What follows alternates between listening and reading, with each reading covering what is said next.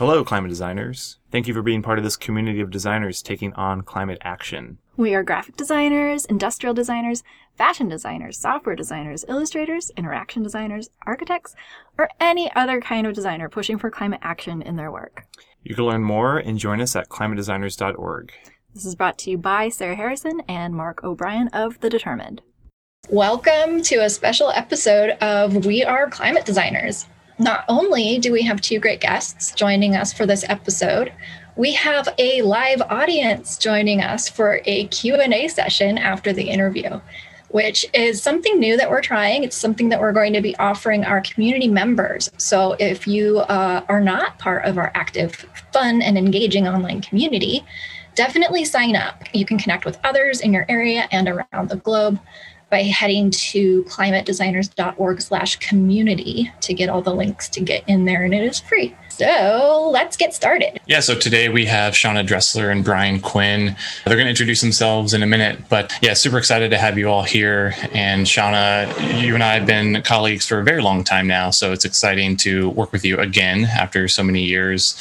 So would love to hear from you all about your backgrounds. So you've been doing this kind of creative leadership training for a while now. So how did you all get into doing this kind of work? And maybe more importantly, why are you doing this kind of work? So first of all, thank you so much, Mark and Sarah, for having Brian and I. So my background starts uh, probably 2010, where in New York City, the startup community was just getting going. I think most of us that were launching uh, social enterprises and for-profit businesses. Um, had no idea what we were doing, and that parlayed itself into small business skill training. And so I worked for about 10 years with entrepreneurs and then started to realize that the most impact I could make would be to do leadership training because at the end of the day, if you have um, an idea uh, and you have a team, basically, if you're not being effective as a leader, it really doesn't matter how great your your product or your services. You fall flat on your face if your team isn't willing to follow. So, yeah, and that led me into getting leadership training in Amsterdam at the THNK School of Creative Leadership. And I'm also an executive coach, and there was a lot of training that was involved with leadership there. Yeah, and Shauna and I have known each other for a long time. And we originally uh, were working together and reconnected in like 2019 and then ended up creating a workshop together around human skills or soft skills for 99U. And it was, I think, the last physical event they had. My background is uh, I'm an event producer, an experienced designer, curator of conferences, and I'm the one who helps bring together the workshop experience side of things as we look at this idea of, at the time, it was like the future of work. And then also, I think the future of leadership has, is really connected with that as well. We recognize that there was a massive change that people weren't going to be working the same. This is all ahead of the pandemic. And we wanted to help change that. And now, obviously, the pandemic threw a few things off in terms of doing more of these workshops or events. But I, I think it's great now to look at it in terms of reinventing companies or the way in which people work from the inside out and how can that be applied? And in this case certainly the idea of applying that to climate designers is really interesting and around the scope of leadership. Yeah for sure. In our work educating designers we've you know definitely found that there's a real need at a certain point in a designer's career to learn these leadership skills. One of the things I like to talk about is the Design Index Fund is a group that analyzed in 2015 they analyzed the difference between I think it was 10 design-led companies and contrasted them with the S&P 500 and they compared these 10 design-led companies with the value of the um, stock market uh, over 10 years and they found that design improved the performance of these design led companies by 211%. So that's what I like to talk about is the, the value of design and what it brings to these companies. So, design led companies meaning Apple, Airbnb, and Pinterest. And we're talking about what is the value that designers bring to businesses and maybe putting like a measurable number on that and then thinking as designers as climate designers we have the choice which businesses we want to bring that 211% value boost to and which companies we work for and which companies we lend our expertise to. So i don't know brian do you have some thoughts around like maybe why is it that design led companies are doing so much better than the standard S&P 500? We certainly, when we did our, our program, one of the base, the kind of pillars, one of the four pillars that we started with around like what are the human centered skills for the future of work and trying to think about this is it all boiled down to empathy. And I do think that designers are uniquely suited in this weird and sensible way to, to be very empathetic. And that means, and they also engage in a process, I guess to generalize and saying all designers. But when we look at companies, there is that trope, of course, that many uh, companies out there still think that design is the last part of the process, how it looks. And yet, you know, they still have terrible and weak products and services, all of that. But designers perhaps are, in the way they think, very well equipped to see a new way of looking at the world and having that conscious approach of intention and value and how things work. So as of course we know our world is getting super complex. It's just clear that design needs to be a part of this. People say seat at the table. Maybe it's driving the whole process. I don't know but i think that's certainly when we heard about when certainly i heard about climate designers it made a lot of sense to me because it's okay climate change is one of the biggest issues it may be it may dwarf this pandemic. It's going to be huge in the future. So how can designers take the lead either internally at teams or through the work they do through their own companies through communication and storytelling, I think they're well equipped in many ways. And it's just about perhaps bridging that gap of leadership. Yeah, one we talk about often as a design led company to look at is Airbnb. We love their story. They were founded by three designers, and I'm assuming that their current status as the most valuable travel company is not due to the awesome Photoshop skills those founders had. Yeah, no, it's so funny because I work in travel right now. I, I organize conferences around the business of travel, and yeah, it is Airbnb is become one of the most valuable companies in the industry. But and they get they, the founders came out of RISD and they they obviously had the, I think there was two co-founders and then they brought on like an architect who helped to build things. Maybe they were inspired by Steve Jobs at some point who knows? But they ended up in Silicon Valley.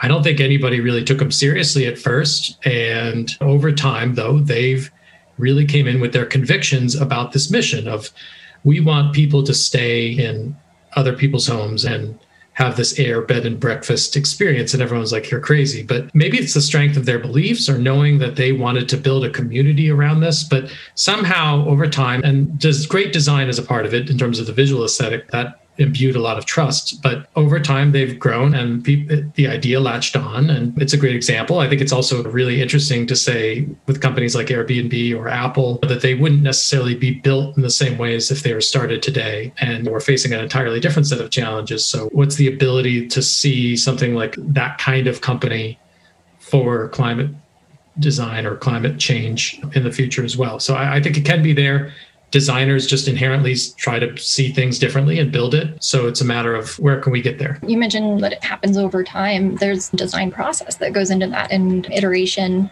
listening to your customers and realizing where the problems are and then making changes based on that. I think is a big part of that evolving over time to become a really valuable company. Shauna, what do you think it is that design led companies are doing differently than other companies? I think that design like companies start with designers. And so their orientation towards leadership, as soon as they assume the role of being a leader, is going to be very different than if you are somebody that comes up the ranks of a Fortune 500 company and or you have like a business background. And what Brian said before about people responding to like the founders of Airbnb, like you're crazy, is probably what makes design leaders great because there's an openness to it. Like creative leadership is all about exploring things that are out of the box. And so I think that leads them with people, and that's what leadership's all about. You have a vision of your company, and then you have to have people to execute on. So already having human centered design as um, a process that becomes more applicable to people, understanding how innovation works and how there's a disruptive nature of innovation hopefully translates into people understanding that people will feel disrupted in the process of the business being disrupted. And then I think also the the point about empathy, when you talk about leadership competencies, empathy is one of the qualities that ranks the highest after vision. You're going to lead somebody that has a clear vision, and then after that, you want to feel appreciated, you want to feel seen. That's what's going to excite you and inspire you to follow. So I think that all of these qualities is probably what has a lot to do with why design led companies and also anyone that's doing working in design realizes that they have to collaborate and whereas people on top might be managing top down, there's no way when you're working as a designer with everybody that it takes to get a product, you have to collaborate. And being a collaborative leader just makes you a stronger leader. Great. So I want to circle back to what Brian said a few seconds ago. So, what would a design led company focusing on climate actually look like? So, maybe Shauna, do you have any thoughts on that?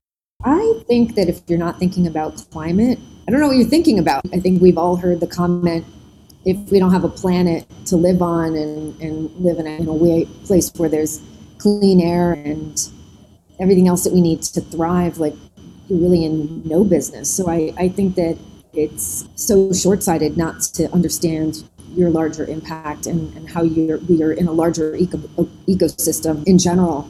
So I think in terms of design like companies focusing on climate, I think one is you need to be um, deliberate about it and know that this is something you're tackling. It can't just be something that you're adding on later. I think it has to be designed into the whole process. And I think it's just not necessarily climate out there. It could be like, how are you using resources? How are you figuring out recycling? What is the impact your own business has on the environment? Start close to home. We can't do a lot about what's happening in multinational companies that have to think across the globe, like start local in terms of impact. And I think it's just there's so many tools that designers and design companies have, like circular design. Back in the day when people were talking about cradle to cradle, understanding if we're using raw materials, how they're going to end up. So I think that all of these things, maybe a company's thinking more like social impact, but at the end of the day, it's absolutely connected to climate. And so I think also making that intellectual connection is really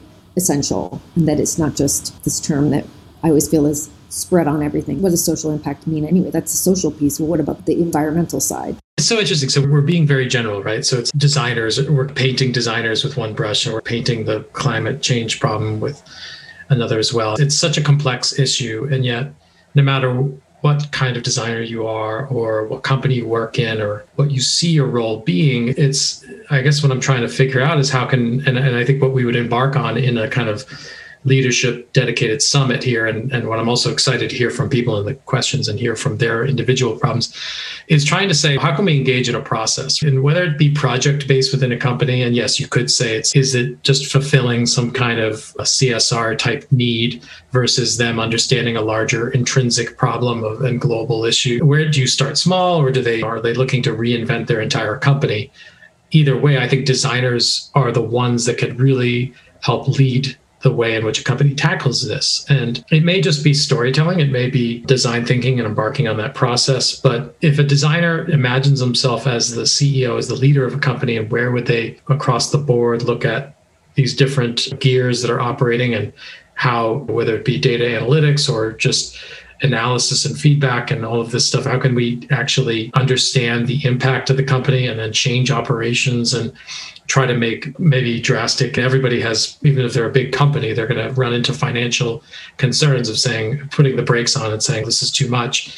But trying to make the case that it's going to be much better in the long term to affect change now in many ways. I guess how can designers be at the helm or for not only that conversation but strategy in terms of how a company is able to tackle that? And maybe it's instilling that core belief across the company thinking empathetically again about i understand each person's job and their challenge and here's how i'm going to help to see that tackle it bring it into the process and not try to bulldoze through these things is I think is also something I would expect designers might approach in terms of how they embark on this change throughout a company, a design led company. So I hope that again, I think it would be great to then really get more granular with actual examples. But yeah.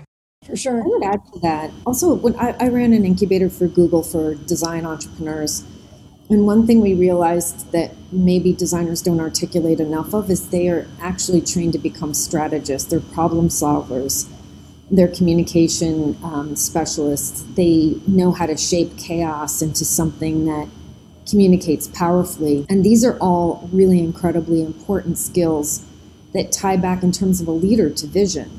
Like, again, who do you look to to follow? Somebody that actually has a, an idea ahead that they have a true north, they have a destination, and then basically we're inspired to get on board with that leader. And so I think where designers can start to insert themselves even within a company is being entrepreneurial, starting with where are the gaps? Where are the issues? What is the head of the company and people that have a C in their title, like CTOs, CIO, CFO, CDO? There's so many C. There's like chief data chief data officer. What are they missing that you can see? That is a really unique quality that people that go through design school get trained on. And then how do you package that up to communicate what's needed? And I think finally it's like compelling communication is a huge part of when I've seen design curriculums. It's not good enough to communicate, but you need to be succinct and compelling and get to the point and to persuade. And so I think that when you really see that as your skill set, you can almost shift your lens to somebody, to, to the type of person within a team that can really affect very yeah. significant change. One of the modules in our workshop generally is influence and persuasion. And I think that's a big part of this. Climate change arguably has become this political issue, and, and it's something that becomes emotional for some. And it's about how do we actually show people in many ways that even seemingly minute or infinitesimal changes now can have massive effects in the future or how can why do i need to worry about this problem in the future? And I, I, know that i'm sure many of us could try to tell that story to a blue in the face but at the same time trying to engage in a process in that and thinking about also of course profitability for a company and answering that equation is going to be inherent in that process too. So it's there's no one path but i do think that that's part of that empathetic journey that would be really great if, as long as people are willing to hear it to a certain degree nice Shauna, when you were talking about meeting with the different heads of different departments and the CTO and the CEO, it reminded me of my background in software startups in Silicon Valley. I was trained as a graphic designer and then I was mostly self taught as a UX designer. I just fell into the role and I was never formally trained in leadership, but I just gradu- graduated into that role through experience. And one of the things that you were talking about is something that I would just do because I, I wanted to help everybody in the company do what they do better. And so I would meet with every head of every department as the sole designer at the company to just see how everybody was using the product and where the gaps were. It's just something that I highly recommend people start doing if nobody else is doing it. Now, getting back to now that we know how valuable leadership skills are to a designer's ability to uh, change and improve business practices and products, which is exactly what we're trying to do as climate designers. Or we're trying to help them change their practices to become more sustainable, regenerative, innovative, eco friendly. All the things. So, obviously, this requires companies to do things differently than they currently are. So, as a designer who might come into a company like i was in my one of my roles i was hired as a ui designer and then i just started doing product management because nobody else was doing it and became head of product and it was just what i did. But if you're not as uh, cheeky as i am i guess how would someone go about learning these skills? And can it be done more quickly than 10 or 15 years of the school of hard knocks like I did. I made a lot of mistakes, of course, and learned a lot from those mistakes. But is there a way to teach people these leadership skills more quickly and less painfully? Yeah. I think the first thing is the best way to lead is to start with a project that you take the lead role on. Because leadership training can become very academic, like to listen to somebody talk about how to lead. If you're not leading yourself, is a little bit hard to follow. So I think as somebody that's working within a company, the first step would be like listening for what's needed, listening for where there's a gap, listening where there's an opportunity, and then the proverbial raise your hand and offer to take initiative and get started. Because you're not going to really learn how to lead until you have people that are following you. That's the whole point. And I think it's also, it's not necessarily a lead follow dynamic. It could be how do you lead? There's three types of leadership. There's, you know, top down, you're just like a commander. There's a leader lead, leading by the side, and there's also leading from behind. And so part of partly picking your leadership style won't be possible until you start to interact with people to see how does your personality drive with another person's and how do you need to keep aware of what the dynamics at play are so that you can figure out how to you adjust yourself because telling other people what to do and being critical is not going to get the best out of people. So there's so much that goes on with like observation and like a test and learn. If I speak this way to somebody, what kind of um, impact am I going to get? If I give somebody feedback in this way. So I think a lot of it comes down to really coming from a place of curiosity. And as much as it's like the worst news in leadership is it's really about self knowing the better you understand yourself, the better you understand where your own landmines are, the better you understand what irritates you. That's st- step one, like the consciousness piece. And then the sec- step two in leadership is called self management, meaning manage yourself. because you cannot manage other people easily, but you can start to course correct for the way you're coming off. And how to do that is you're observing all the time. What is the response? What's the look on somebody's face? We're all on Zoom so much. Uh, most of us are probably not paying attention, but most of us are very emotive through our, our, our, face or our body. Like as a coach, I've been trained look at somebody's body. If they're all of a sudden tensing up and their shoulders are way up to their ears, or if they have a, a stance that looks you know stressed out chances are the body is the biggest indicator to understand what's going on in the head and the heart. So like circling back to this in terms of like how to do it is start off with offering yourself up to take the lead on something and be passionate about it and then get great people around you so that they know you're not going to be perfect. None of us are um, and that you're there eh, to, to keep learning together as a group. I think that the more it's about us and less about me and you, where there's that separation, I think people tend to create a lot more psychological safety, which was one of the main principles in a leadership and team study that Google did a few years ago, where they found that when we feel safe with other people, we work much better. We can deal with conflicts as they raise. We can give each other feedback. And these are all of the things that kind of get us back to a place of optimal working and getting things done and everything else gets in our way of just not being productive is not so much about the work. It's usually about relationships. So I guess it's good in the bad news. It's easier to learn a skill that's a hard skill like coding or graphic design or customer development research, but it's much harder to deal with people because we're not taught it. We're often not taught it from parents. Your friends don't teach this to you most religious education isn't about how to show up. You can read a book that doesn't really help you flex the muscles around how do you change your behavior. So, yeah, unfortunately, I think our school systems need to start teaching a lot more about all of these. What Brian and I are, are adamant are human skills. They are not soft, they are not easy. And I mean, I think we would all have a better day in and day out um, experience if we were just a lot kinder. The connective tissue, we often say. I think a lot of people say that, but yeah, sure.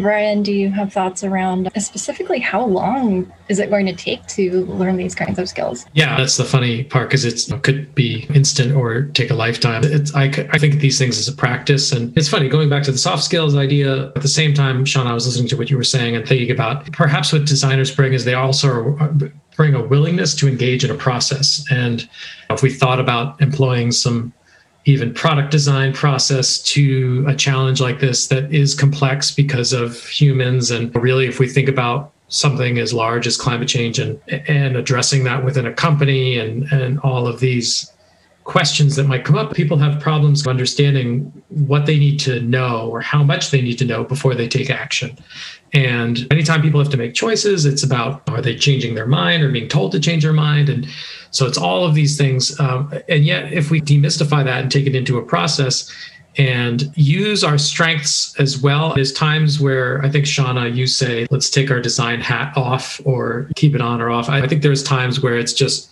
let's not just be a designer, because I think that can can be limiting in some ways too and be broader than that. But at the same time using our skills and, and engaging in a process and knowing who you're leading, the company you're at, and what their goals are and what what matters to them and then using that to think about how can we bring that into this process. And anytime we're trying to start something ambitious or disruptive and there has to be some patience in terms of how long it takes. But i also think that participation as far as bringing people into that makes gives them a little bit of comfort and the agency and the fact that they can maybe be a part of that growth together with you and you're just helping you know lead it versus any sort of force feeding of here let's get into this thing. We have to do something on climate change. Like people just i'm sure can glaze over but anyway yeah they've done so much study on knowing facts doesn't actually that's not the tipping point for people you can deliver up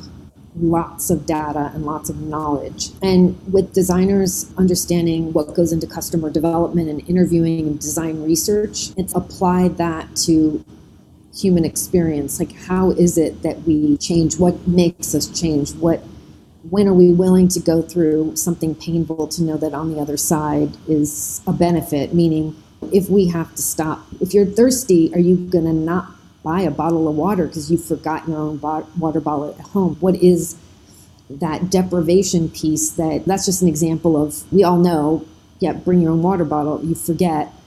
And when you're a designer thinking to that specific example to bring back into your work. So then how do you how do you figure out what that behavioral change piece is for the work you're doing in your job, knowing that all of us we know these things and we still there's some reason that we're still not getting it.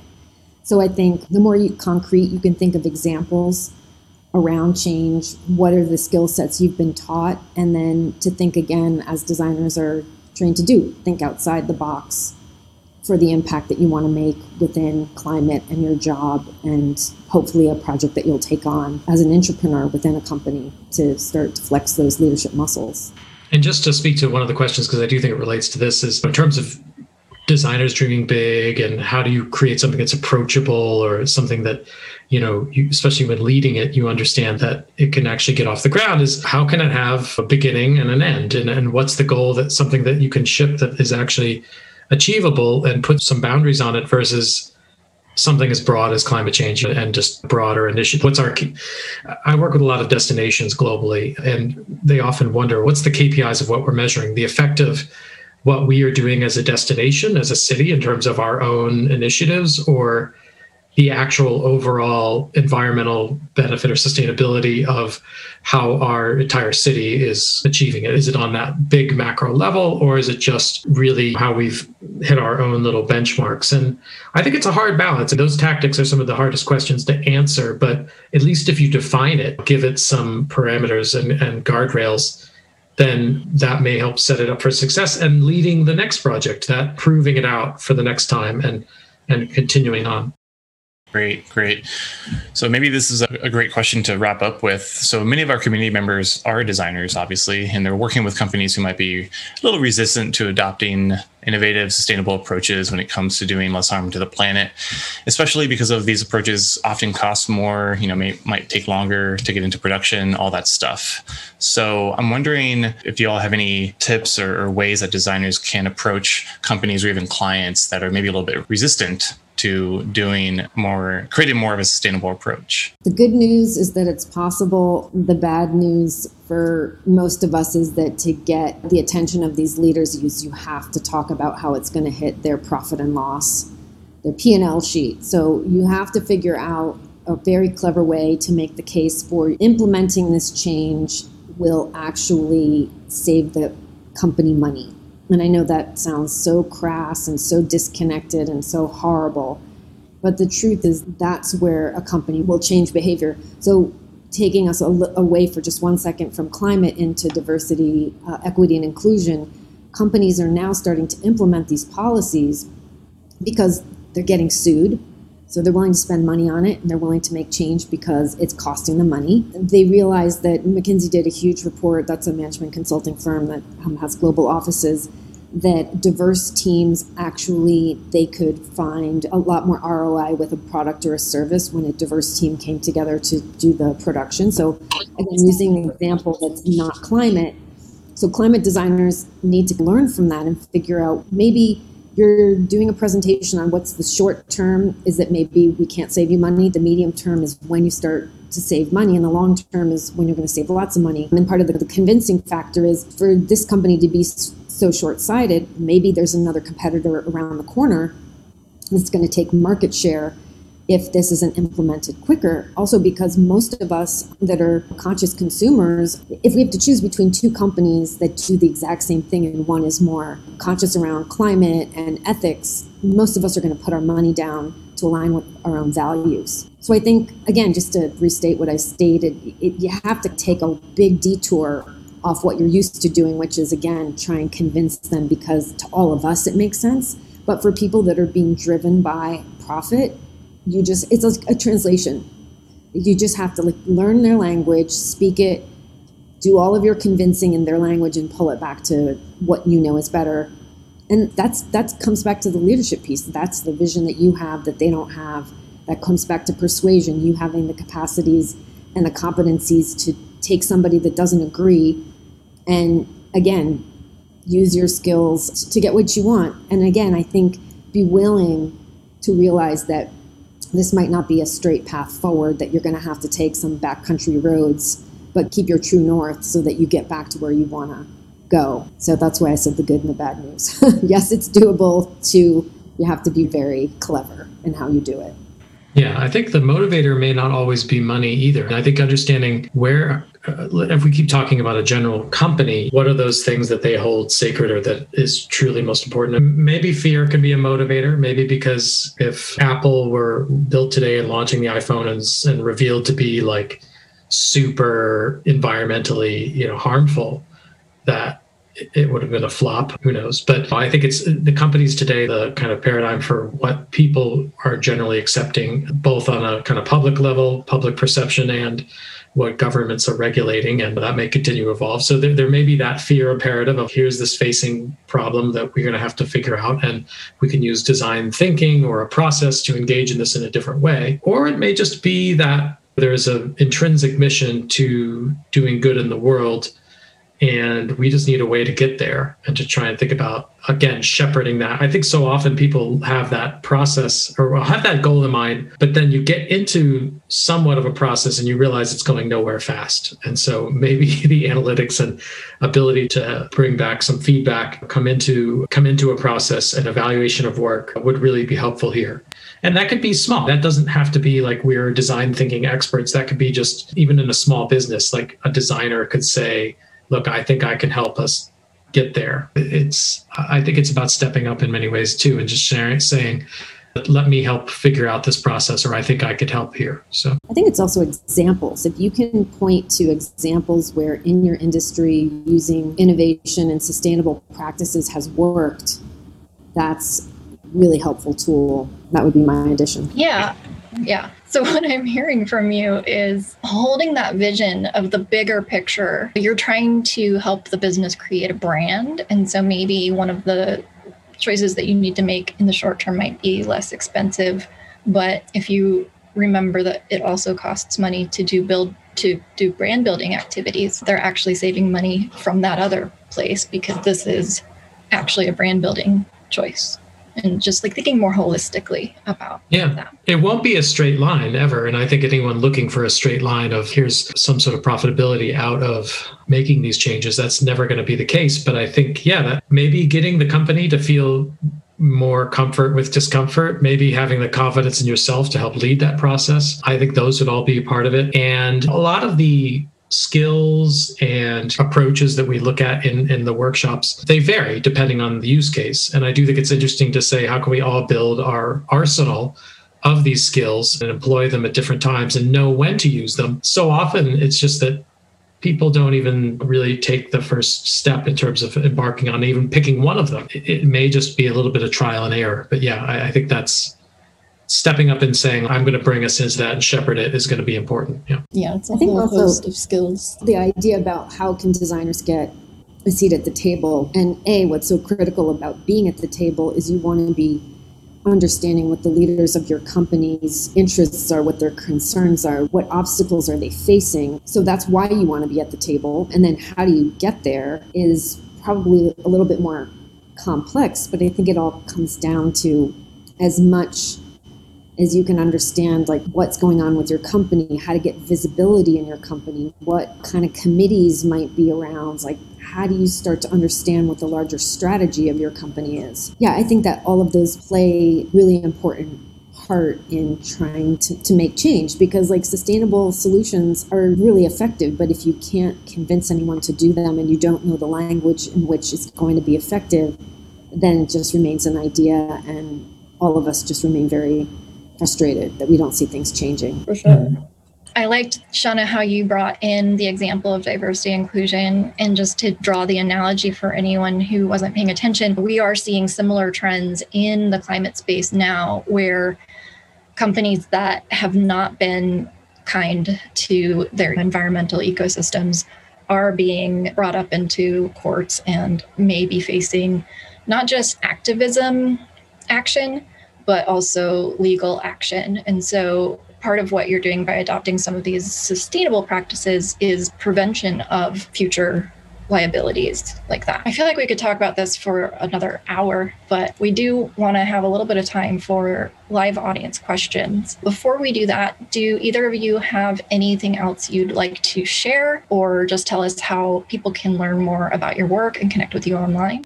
I don't have anything else to add. I'm really curious to hear what people's questions are. For me, I have two websites. One's shaunadressler.com, and that's my executive coaching work.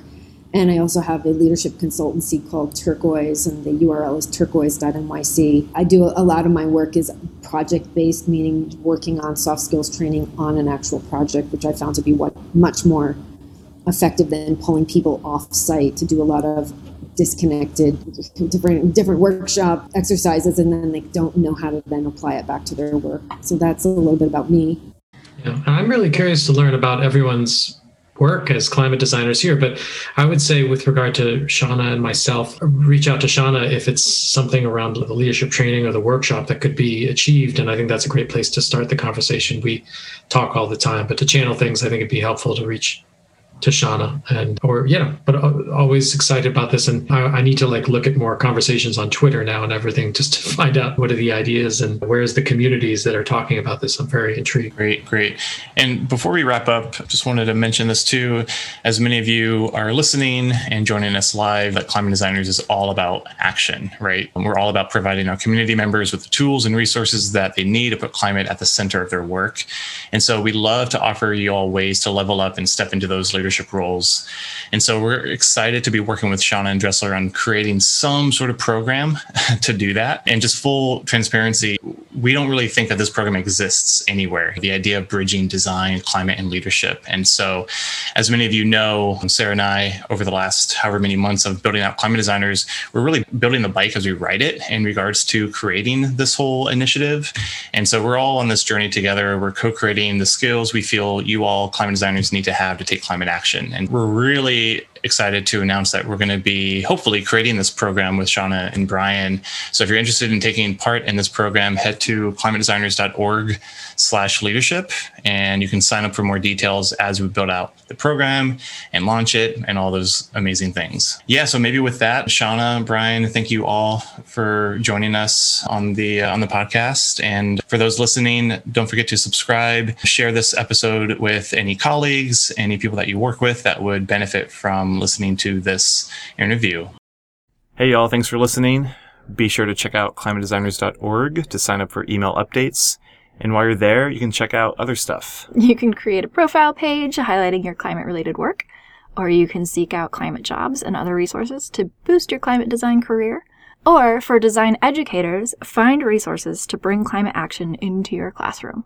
Yeah, join the conversation on social media with the hashtag I am a climate designer or hashtag climate designers, all one word.